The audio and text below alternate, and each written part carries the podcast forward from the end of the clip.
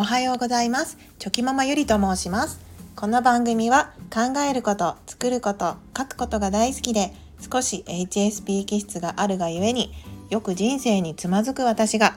心豊かに生きることをテーマに日常の気づきや学びをまとめたブログチョキママゆりの思考部屋の朗読をしている番組です。たまに最後にゆるい雑談もあります。それではよろしくお願いします。令和3年6月17日。インプットだけでは自己成長につながらないと気づく。私は普段インプットとして興味のあることを SNS で調べたり本を読んだりネットでも調べたりするのですがああせっかく学んだことも学んだ気になっているだけで自己満足で終わっているな。全然自分の中に定着していないなと思うことが多々あります。でもこのままではいつまでたっても自己成長につながらないと思い自分なりにアウトプットの機会を増やさなければならないなと思いました。毎日の生活の中でどんな方法があるのかを考えてみることにしました。毎晩その日にインプットしてためになったなと思う情報を夫に話す。ネットでもいろいろ調べてみるとインプットとアウトプットのベストなバランスは人それぞれなようです。我が家では毎晩夫が帰ってきて夕食を食べる時にまずは子供の話や今日あったことをお互い話すのですがそこでついでに「今日の私の学びを発表します」といった具合にちょっと話をするよりはちゃんとプレゼンするといった感じで自分の中にもちゃんと定着するようにアウトプットします。人に説明するには何より自分が理解していないとダメですし話す時に相手に分かりやすく説明しようと考えるのでその分その内容がより整理されます。つまり夫に話をするという行為は私のアウトプット筋を鍛える筋トレになります。友人に会った時に話す。これも同様アウトプットする筋トレになります。なんなら夫よりも丁寧に話さねばと思うのでより筋力はアップすると思います。夫よごめんなさい。ノートにまとめる。私は結構文字にしてまとめると頭の中に残りやすい傾向があるので読書中でもいいなと思ったことはメモしておき後で必ずノートにまとめます。私はノートと言いましたがルーズリーフに書いてファイリングします。さらにはそれを台所の目のつくところに一定期間の間貼っておきます。ルーズリーフだと貼りやすい。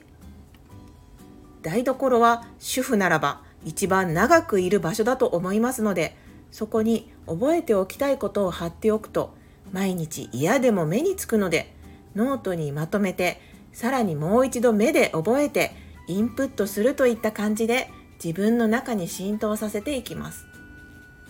そしてある程度頭に入ったなと思ったらファイリングしてまた新たな覚えたいことを書いたルーズリーフを貼るといった感じです。文字にしてまとめると頭の中に残りやすい傾向だと思ったのは以前認知特性テストというのをした時の結果が私は言語優位という項目の数値が他よりも断然高い数値だったのでその特性上私は何かの情報を一旦文章にしてまとめた方が頭の中で理解しやすいと思ったからです。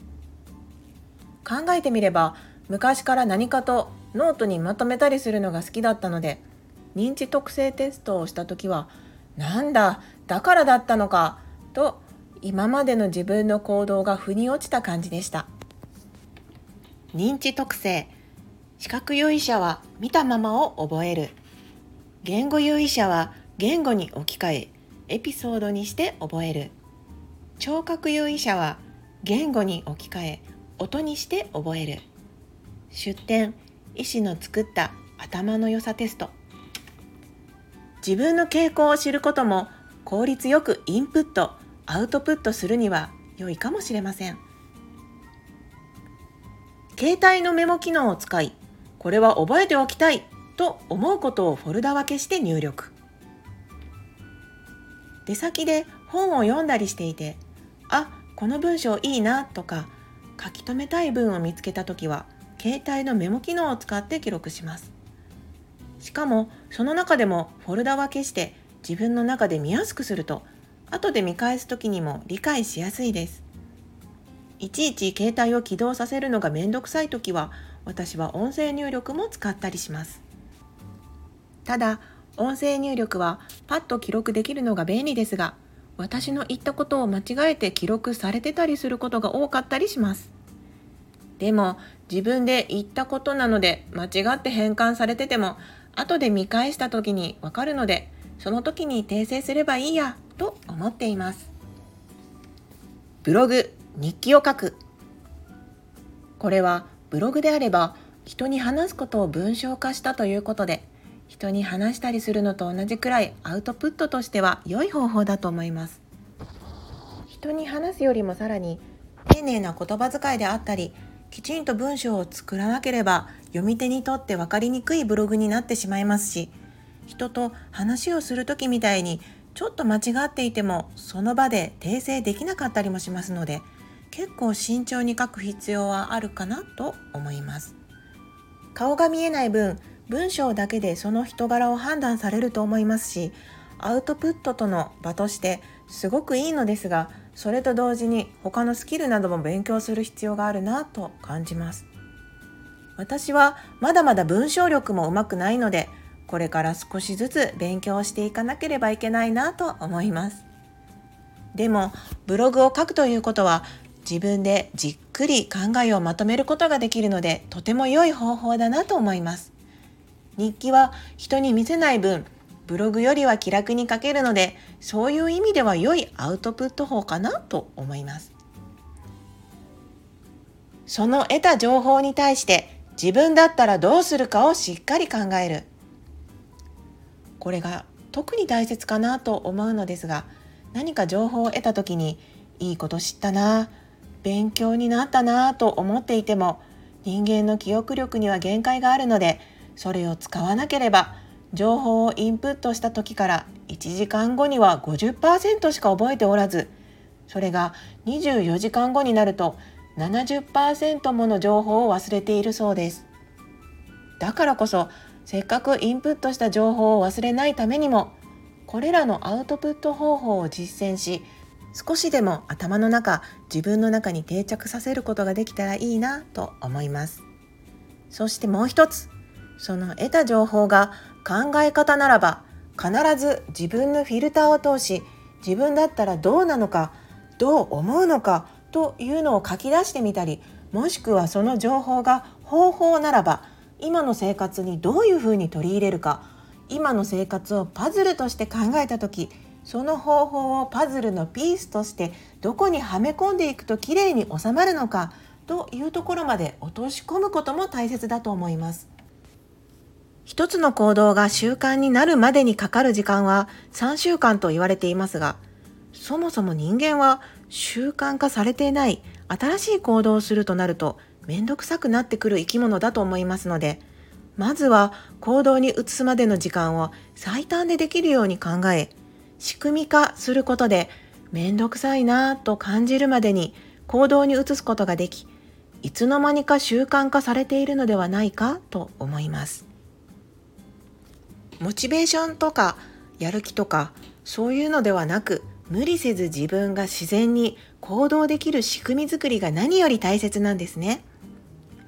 そう思いながらもまだまだ仕組み作りの甘い私は試行錯誤しながらアウトプットしゆっくり自己成長できるように頑張っていきたいと思います。余談ですが私の父に以前インプットアウトプットって大切だよと熱弁したところ、ん？入力と出力のこと？とポカンとしていました。私の父の仕事は SE 系だからなのか。一つの言葉にしても受け取り側の感性で感じ方考え方その言葉に対しての重みなど全然違うんだなぁと思いました人それぞれいろんなインプットアウトプットがあってその内容に対しても人それぞれの解釈の仕方が違う。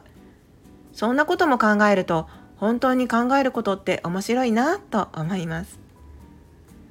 明日も今日よりまた一つ素敵な学びがありますように。今日もありがとうございました。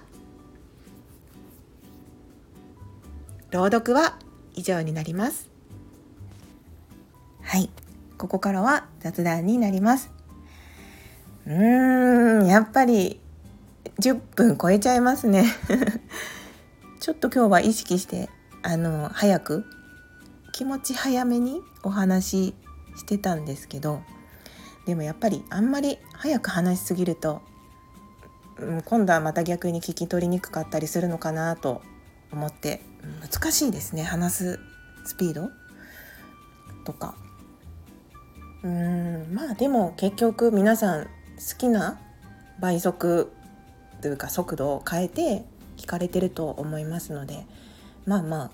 あ、うん、このペースでいいのかなと思ったりもしています。うん。そうですね。なんか本当に他の方の放送を聞いていてもすごく皆さん流暢に喋られていていやすごいですね。なんかあんな自然にこう話ができるっていや私も話を続けていたら上手くなっていくんですかね。どうなんだろう。うん。まあでも続けてみないとやっぱりわからないですよね。はい頑張っていきたいと思います。今日はさっきあのカップスープ？マカロニが入ったなんかトマト味のお湯を注いで3分でできるみたいなカップスープを食べたんですけど気をつけて食べたのになんか後で舌がジンジンするなって気づいてやけどしてるやんと思って、えー、ちょっとジンジンしながらお話しさせていただきました。皆さんもやけどには十分にご注意ください。はい。それでは今日も最高の一日をお過ごしください。ありがとうございました。ではまた明日。